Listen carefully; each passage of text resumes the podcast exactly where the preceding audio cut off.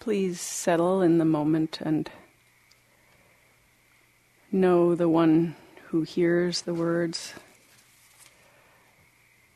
It's called the one, or we've used the word the one. But if you look, it may not be something.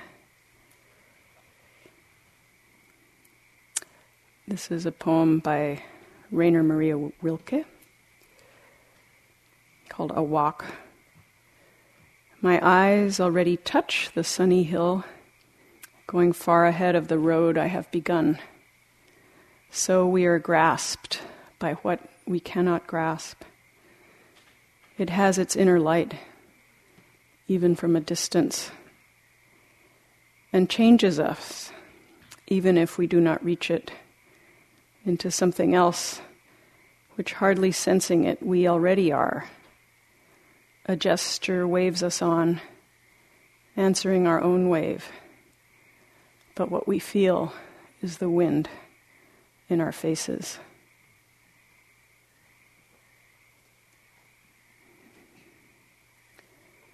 So our experience touches us like the wind on our cheek. We're touched, we're known by, we know, we're enveloped in this multi dimensional, very real world that we live. And that is us, this momentary totality of what we are is that's this is uh, where we are all together just now so i'd like to ask you each of you to inquire if you're willing. If you're not it's fine too. What in this very moment is the highest intention that you have? Or you feel or you're drawn to.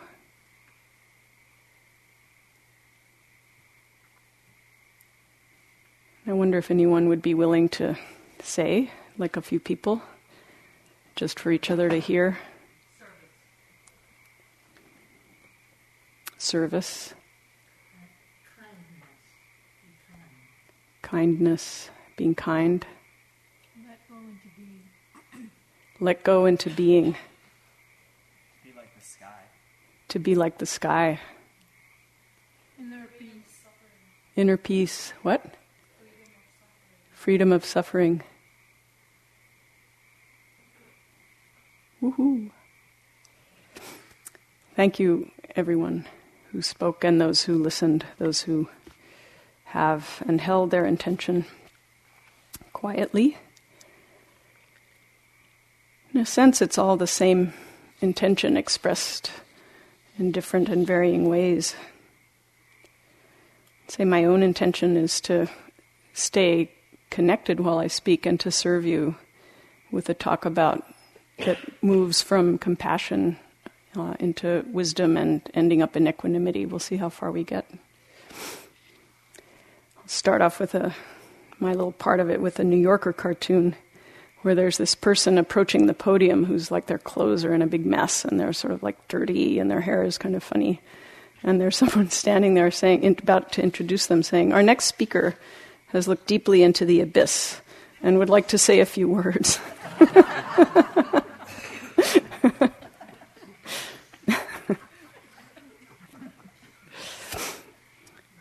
so we'll see.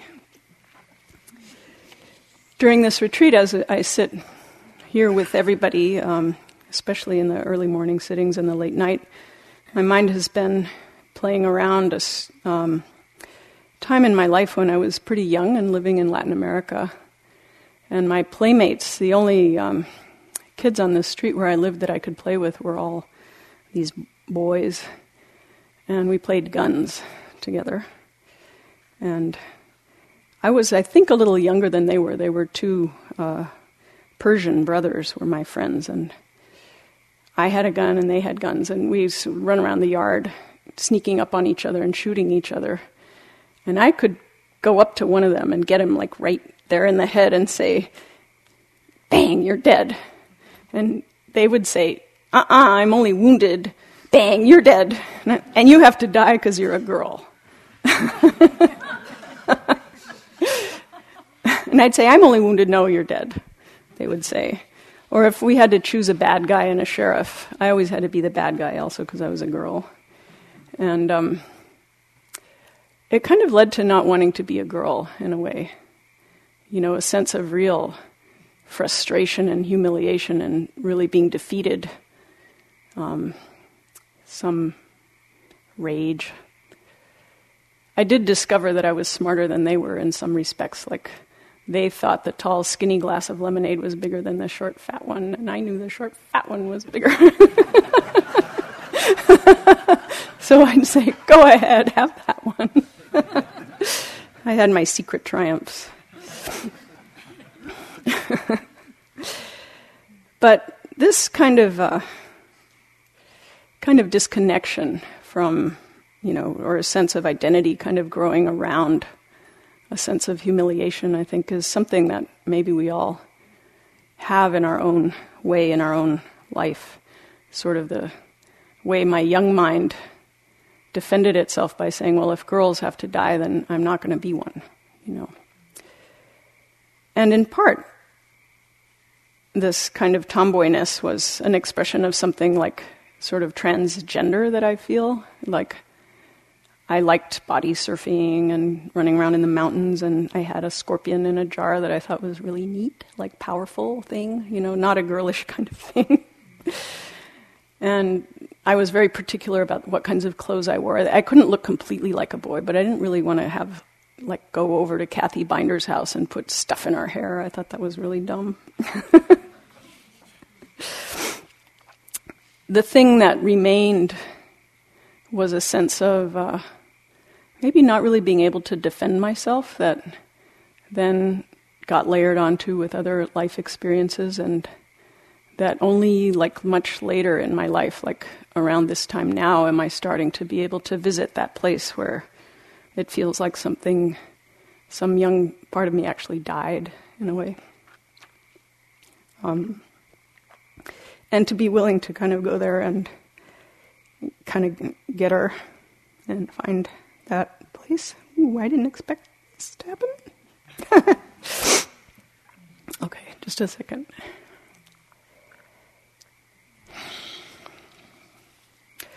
Later on in this same lifetime, about eight years later, this was a life in, you know, my life in Latin America, my historical life.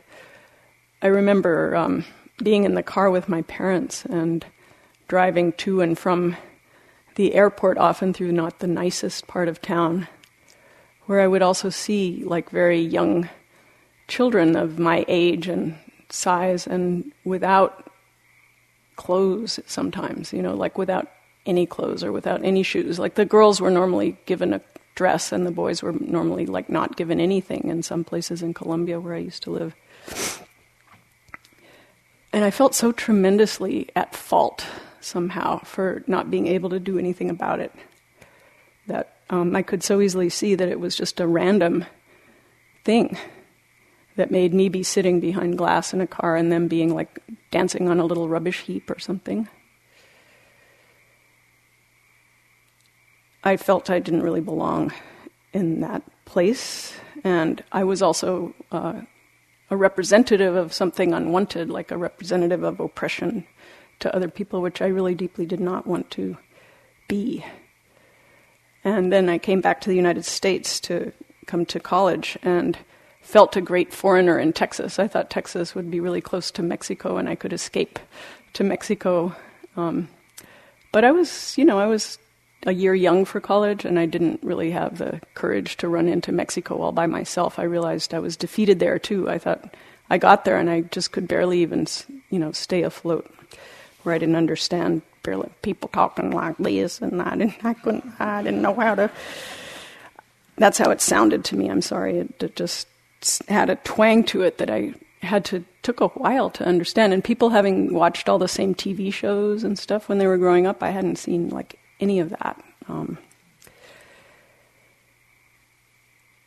so I give this as a sense of where the path begins and what kind of mending can happen, and knowing that I'm certainly not the only person in this room who knows these feelings, who knows what it feels like to be erased or have your heart broken or not be able to really feel effective in helping or even helping yourself. I've been reading um, the Buddha's life and much moved by his sense of heartbreak, which is reflected in this Metta Sutta here, when he says, um, it's written by him probably, even as a mother protects with her life her child, her only child, which was sort of his situation. His mother died a week after giving birth to him, a week after he'd bonded with her smell and her sound and her body and um, then lost her. And being a human being and sensitive and intelligent, I am sure that he thought what it meant that her life was given uh, for his life, and what a deep question that must have been, and what a sense of her love and her loss was not only there in him, but also in his mother's sister who raised him, who took care of him and probably saw her sister reflected in this child. And the disquiet the deep disquiet about himself and you know what to do about all this that must have been partly what impelled him made him unable to just settle for like the regular marriage and relationship that he had with a child. Adding to that what i sense as i think about him and what kind of person he was the sense that he was to be responsible for this sort of a kind of tribal area or small part of India, that to be responsible for people and to see that they were aging and getting sick and dying, and that you know no politician can distribute enough rice to protect other beings from these forces. And it was with this disquiet that he set forth to seek another kind of answer, another kind of wise response to the ultimate questions of this life. They're not just someone else's questions, they're ours as well. My um, little niece and I and my sister spent some time together on Sunday, and we were walking into Bloomingdale's or somewhere in downtown San Francisco where there's a big mall, and we went in this doorway, and she suddenly like started having this big tantrum and crying, and we said, you know, Alma, Alma, what's wrong with you? And she said, there was a homeless man opening the door for us, the other door, and we went in the door, and he was smiling, and I smiled back at him, and we came in this door, and I want to go back through the door that he was opening for us, like to be with him and give him a dollar. And I'm sure that she was thinking of her own family at home in Guatemala and really identifying with that situation and wanting to help where she could. She's 10, you know. This is like Jack's talk last night. But there's so holes in our hearts and holes in reality. And what do we do to make it better? You know, what can we? How can we respond? Like we respond to the human being who's opening a door and we give that person a dollar and we see them as a as a person not as a thing or not as a object of derision and scorn being worthy of respect. We also are invited by this buddhist path to look deeper into life than our roles or our superficial habits our individuality, our relative identities, to take a kind of universal responsibility for how we live and how we use this life. Now, the Buddha's message and the way that he used his life is still alive and vibrating for us here and now. Trudy pointed out the other day she was trying to fit this into her talk, and I was behind her with a little like crumb catching and sweeping thing. where she said he didn't appoint a successor. So it's he's handing it, attempting to hand his wisdom directly to each person, not not through an appointed leader. That's sort of the message that it's really for us. When I think of it like that, the the distance doesn't seem so long or so far, especially when we can really feel his heartbeat. How he took that sense of his mother's love and meant it that we can universalize that and not despise any being in any state. And to care that way through our personal life, personal attachments and losses, to open to something where all beings are encompassed, not even just people, but also birds and animals and that stuff. It really, just in that, is a sense of liberation for us. There was one of the questions for the Q and A the other day. Um, some of the unanswered ones. There was a stack that remained in the office, and one of them said, "Is it really okay to sit on our butts and do nothing?" well, it's kind of a yes and no. For now, not doing anything, but later to share what we know and share what we've learned. So last night, Jack spoke of great compassion, and tonight I hope to sort of touch a little on the wisdom process that compassion wants to respond, maybe, and we'll say in some kind of attempted cut and dried way, that compassion wants to respond, and awareness or wisdom or deep knowing uh, knows how, knows what's possible, what's skillful.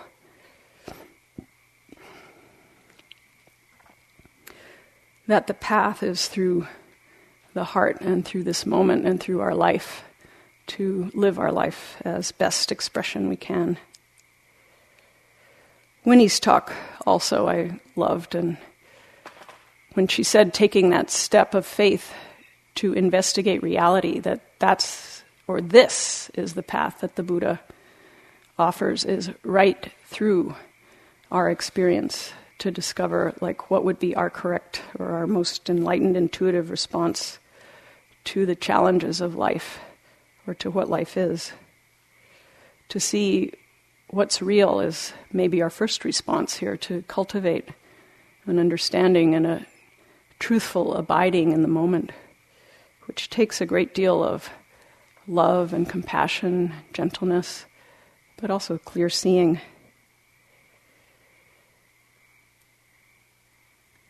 It's kind of an invitation to a scientific investigation to see whether what we believe is true or false. Whether it's true that because you're a girl you always have to die. Um, turns out not to be so true. Orson Welles, you may know, in uh, 1938, read a short novel over the radio which had to do with a Martian invasion. And he made it like a parody of a newscast. And as it was the run up to World War II, this was this 40 minute newscast about how these alien spaceships were attacking the world. And there was a great deal of panic and tension, especially in the town called Concrete, Washington, where there happened to be an electrical blackout at the same time. So people really got scared that it was actually happening. and only later did they find out that their belief or their faith in the radio had been misplaced, their faith in this kind of mock newscast. And just to drop into the beginning of the kind of uh, certain lines along which our investigation might proceed, this way that our mind sometimes talks to us, do we have to believe it or not? We could believe that there are Martians on Mars and that the moon is made of green cheese. We could even form a religion about it. But if we actually send someone to the moon, we'll probably find out it's made out of rocks instead. So if we look at our own experience or actually at the way the world is made up, we might discover that there's no man in the moon in our heart, that there's not an actual, truly abiding, fixed self in here.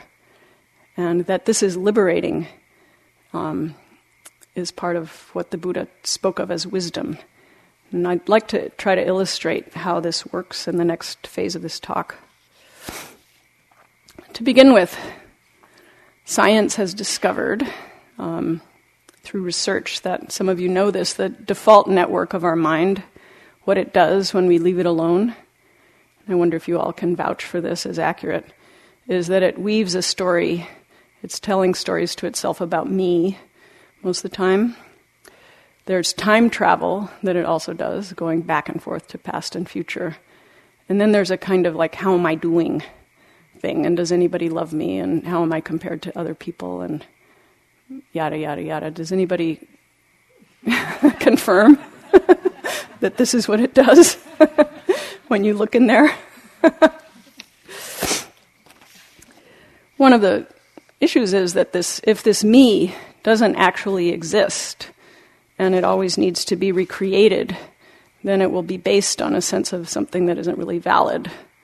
It's not real. So the desperation with which it clings to its story might be because it's sort of an emperor's new clothes thing that it's not quite as solid as we take it to be. Science, certainly, as Jack had said, doesn't believe that there's a me in here. Like we might feel like there's somebody like right behind our eyes that's controlling everything, kind of someone in the cockpit that's driving and looking from behind here. But actually, when we remember or perceive anything, there's our whole body network of nervous kind of excitement is involved. Memory, perception um, comes together to form a kind of internal image memories also are put together each time. We feel like they're stored away in a drawer and they kind of pop into being fully formed. But they're not. They're a kind of a composite thing arising and passing away again and again. Like they're all in, I feel like they're stored in little places in my head, is how I visualize it. And then they form and dissolve.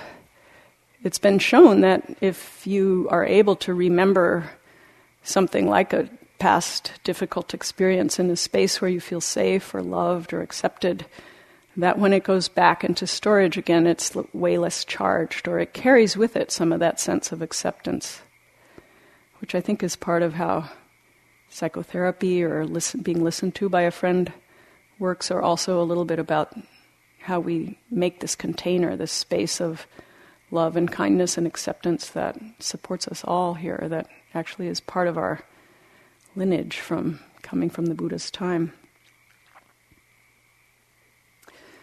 So we start to take apart our experience, and actually, a sense of dismantling is important. It's offered as a wonderful tool, in the, especially in this vipassana practice, to begin to look at the components and composite experience when our self seems to come together. And that way we understand how it operates, examining the arising and passing away of our experience in the moment, moment to moment. And I know from speaking with you that many of you are really able to see this and how you might be caught in a story or becoming very possessive about some aspect of your room or your job, yogi job, a ripe area for the sense of great accomplishment and doing it right, or um, those evil doers who are not um, doing certain things correctly, or um, many, many, many things to investigate about how the self arises and passes away in relationship to our work. How we relate to the arising and passing of reality at the sense doors. But what we do in the beginning, especially, is to place a close, close attention to experience in the body. And as we present it in order, I feel like it just subtracts energy out of that default network of I and me and mine and stories that we're habitually living in. It kind of takes our attention and energy and puts it somewhere else. The walking meditation, we were encouraged to look at impermanence, like each step where is our walking meditation of this morning or this afternoon? Where is it gone? What happened to all those steps and moments? Or paying attention to the breath. it actually gives us a chance to have basic intimacy with what is on present evidence, as some teachers say. Breath and body are good friends for our dismantling process because they happen only in this moment. They're really faithful to the here and nowness of reality. Here's a little um, sort of practice description by a woman named Jeanne de Salzmann, who's a Gurdjieff practitioner. In the moment I'm deeply conscious of it, I sense my breathing has a deep importance, as if it were the very act of living. I feel it as a living movement, the movement of the one life in which I'm included. I cannot hold myself apart observing from the outside, nor fix and stop the movement, appropriating it for myself. I let go, and in losing myself, I find myself. I submit to this movement in which form is created and immediately swept away as soon as it appears. I live in my breathing. Beautifully described and likely to be something that all of us have felt at some time or another. As we attempt to place our attention on breath or on body or on walking, what we start to notice is that it doesn't stay. It doesn't stay there. We notice distraction. And again, to help us out with a scientific study, it's been shown by you know a study that I could cite that people are happily uh, happier when they're actually doing the ironing than when they're ironing and fantasizing about being in Tahiti. Um, that actually there's something about the fantasy life of our mind that is not ultimately nourishing for our being. You might see how this is. If anyone's had a vipassana romance or fallen in love with another person on retreat and seen the waves of desire and imaginary fulfillment and how kind of awfully tiresome it can become after a while. it seems like it's going to be so sweet to slide into it, and then all of a sudden since it's not really happening. It's kind of like depleting instead. Um, and amazing how the mind can rise to that occasion again and again and again and again. It's kind of humbling.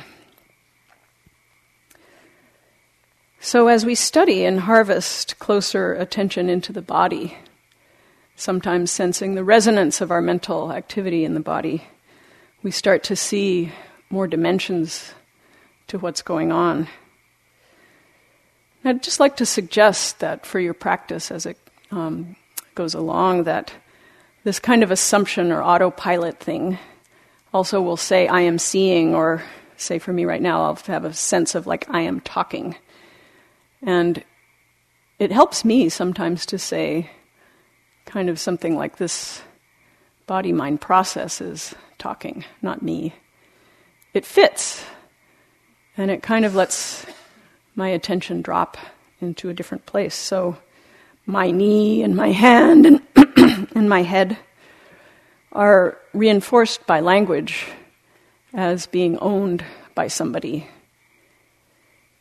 But if you actually spend some time and study the actuality of this hand or this body, the sense of ownership becomes more tenuous. I mean, it's possible to move it, there's intention and maybe a sense of recognition about it. But the shapes of our fingernails and the lines on our palm come from somewhere beyond our wish or our intention. So try it out. Mind body continuums here resonating together.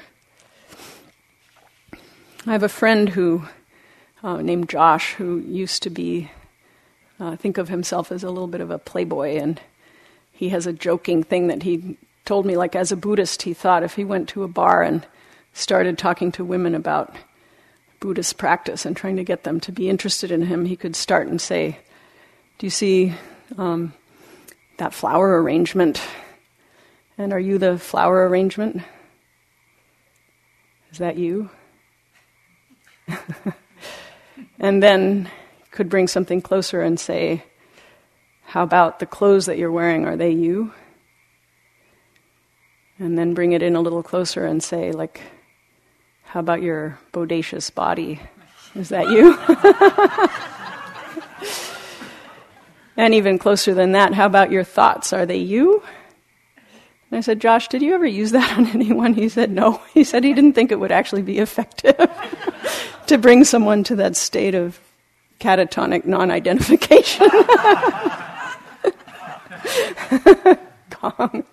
Lost in that void that I described at the beginning. The one who knows, you can't really find it. So you can uh, try to like look at your finger, and you can actually see your finger, and you can see anything like attributes of things that your finger is pointing at. But try turning your finger around. Sometime see what see what that is. I did that to a friend, and she said, "I see my finger." I'm like, "Yeah, exactly."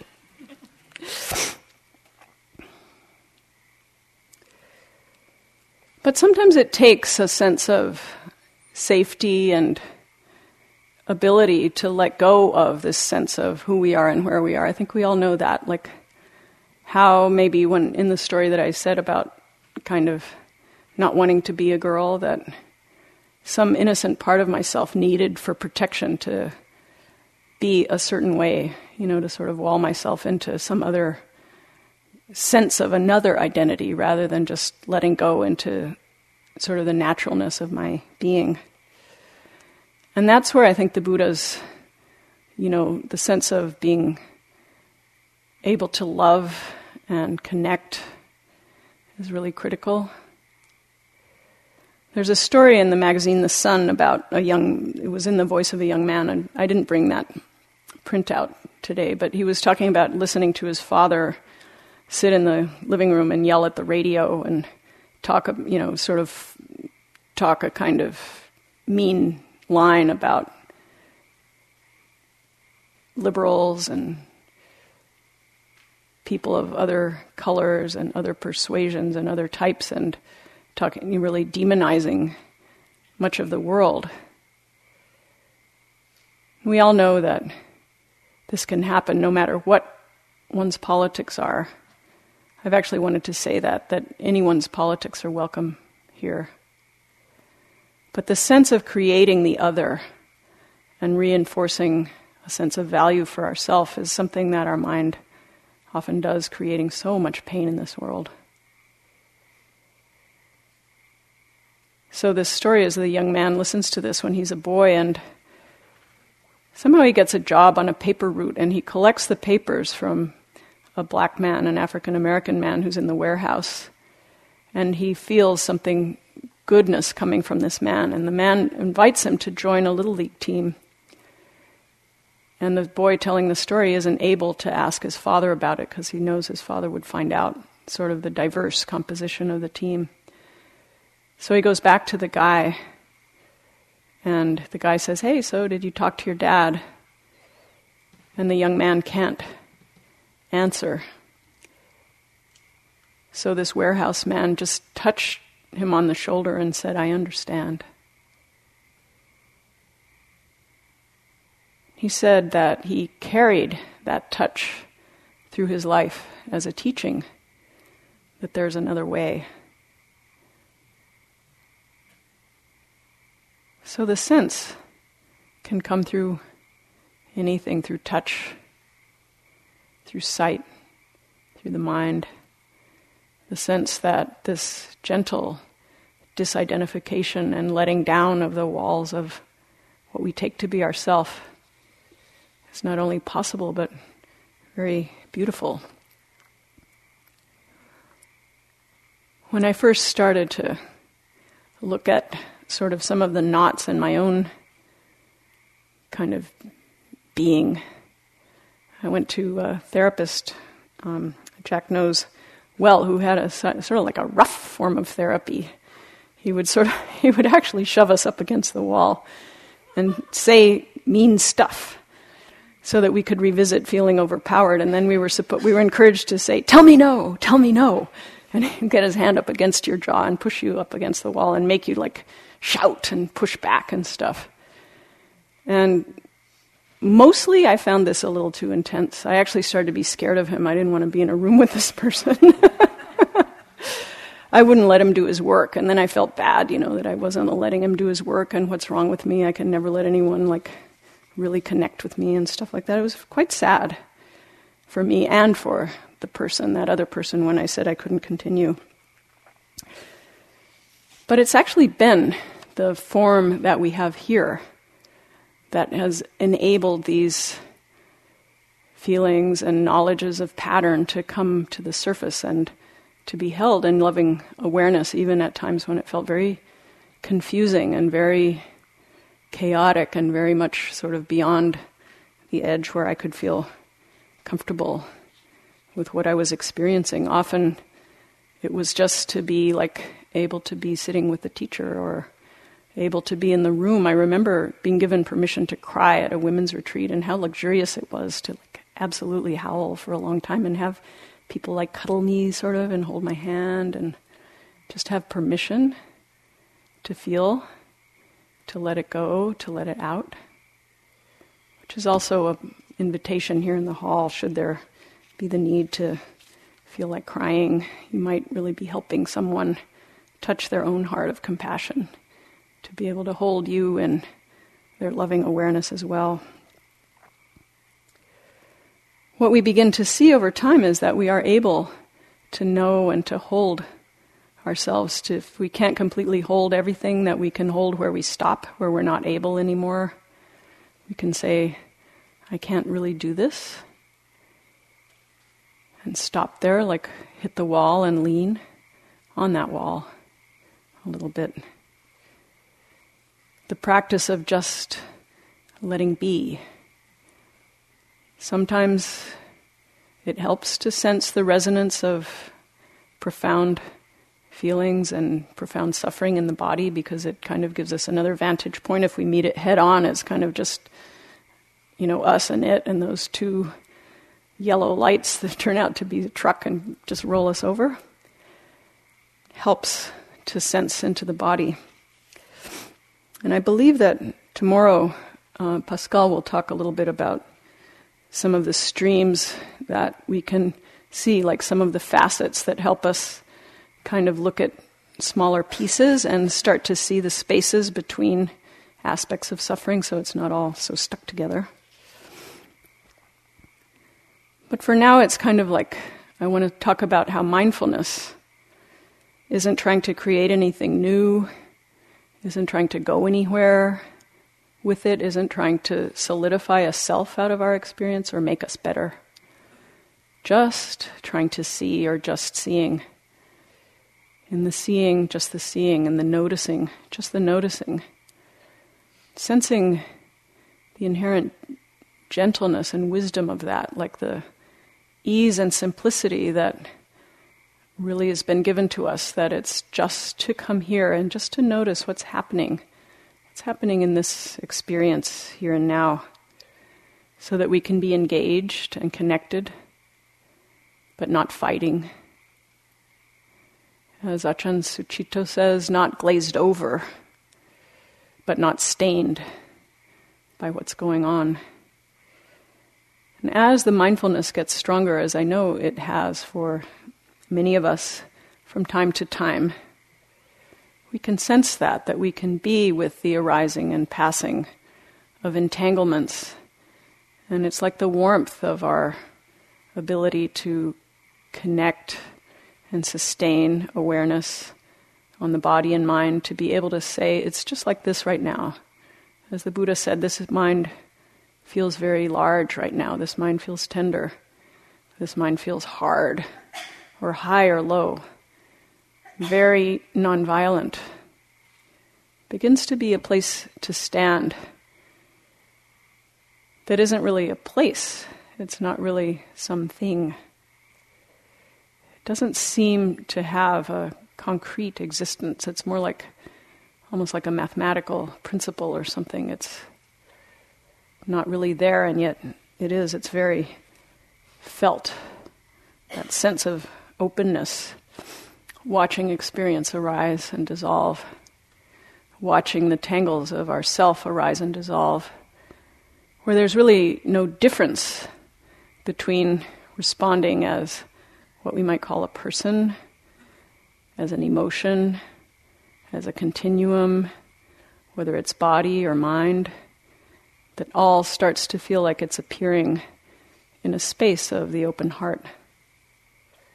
Quite brilliant, quite vivid play of energies that doesn't discriminate between what we like and what we dislike, is willing to feel all of it. That doesn't hold or steal, as Trudy had said earlier on, that doesn't try to, in a certain sense, hold anything for itself, hold anything away from being shared with all that is. So the sense of being erased or humiliated or defeated is something that we can see is just appearing in the heart, and the heart grows large enough to hold very, very deep pain, very, very tender joy, sparkling openness, a sense of everything really being alive.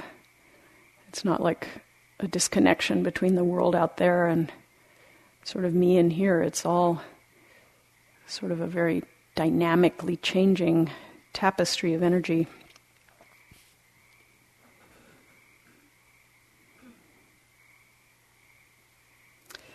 The story can sort of dissolve of its own accord. Nothing new fills that space. No new story has to come and fill that space. In that sense, we're quite available for whatever reality or another being would like to bring.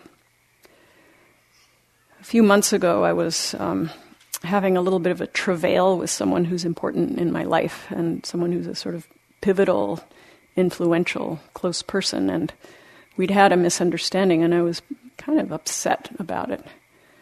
And I was determined that I was going to hold the conversation where I talked about how I had felt, which is uh, one of those challenges I think we can all relate to what that feels when you bring something that you feel like isn't necessarily wanted or I was still kind of angry. And going into the room where I was going to have this conversation, I suddenly saw that the dissatisfaction was in my mind. It wasn't like on another person. It was kind of held there in that space of awareness that, yeah, I wasn't happy, but um, the sense of that dynamic knowing, like as Pascal described, like how the sati, how the continuum of previous moments of awareness comes and shows that everything is within experience. I think that's really the heart of what the Buddha described as this practice. Everything is held within experience. And that's liberating. It's liberating to know that within this experiential continuum, nothing is ever solid enough to make us happy. But knowing that is happy. Knowing that is a relief. It's a release. It's like giving it back. Whatever you thought you had to own, whatever you thought you had to sustain you, whatever, why you thought you needed to be solid in that way. Not needed. So I invite you to examine if this is so. If the sense of needing to be sort of organized around a sense of I is helpful to you or not. And with this, I want to say that the sense of emptiness and fullness I've been trying to put across allows us to enter into any of our relative identities, and I'm sure that we've all been experiencing many of those and to celebrate the form that we're taking in each moment and to celebrate our place in this world, no matter who we are. Because I realize that many of us have struggled very hard to feel okay in our identity or our sense of who we are. It's very, very important to be settled in that way. Bell Hooks, the radical um, feminist, lesbian, African American thinker, says if I were really asked to define myself, I wouldn't start with race. I wouldn't start with blackness. I wouldn't start with gender. I wouldn't start with feminism. I would start with stripping down to what fundamentally informs my life, which is that I'm a seeker on the path. I think of feminism and I think of anti racist struggles as part of that. But where I stand spiritually is steadfastly on a path about love. So the Buddha really, really meant us to do this, not halfway, all the way. So I'll close with saying that refuge in the Buddha, just to be able to notice what's happening here and now, that's enough. Let it be as it is, and mind will ultimately clarify as it needs in its own time. That uh, goal will respond to us as we dismantle. It kind of naturally fills, comes back at us. Refuge in the Dhamma, to trust that this moment's experience is the truth, truth enough for now. Refuge in Sangha, I think, is actually maybe the most expansive. It's trusting each other and what I hope to represent by asking you to speak because I'm really speaking, you know, so much more in this moment, not knowing what resonances are happening, but just to acknowledge that. But that we have to express later to create a world where all beings are respected this way, worthy of the death of the Buddha's mother, and our own loved ones, worthy of those we love, including ourselves. He really meant that we all have the same nature. We're not separate.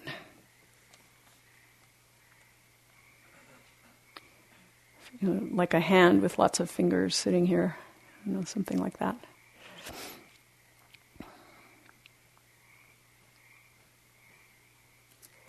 Thank you. Um, that's the end. I give that back to you all. Just be quiet for a second. A few minutes.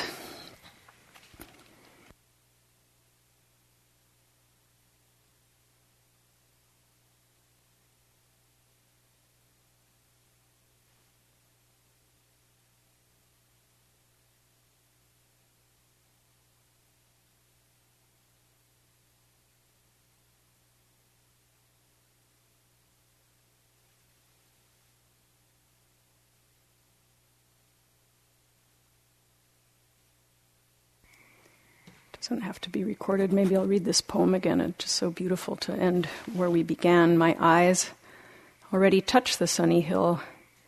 Going far ahead of the road I have begun. So we are grasped by what we cannot grasp.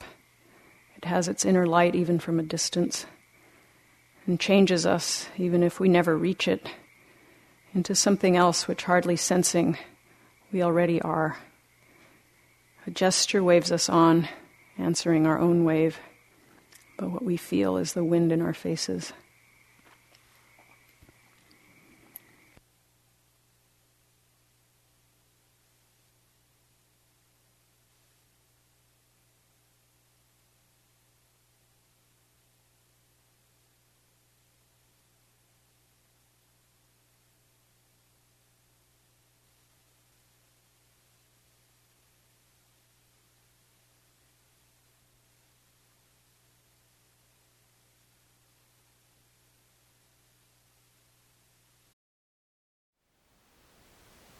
Thank you for listening. To learn how you can support the teachers and Dharma Seed, please visit dharmaseed.org slash donate.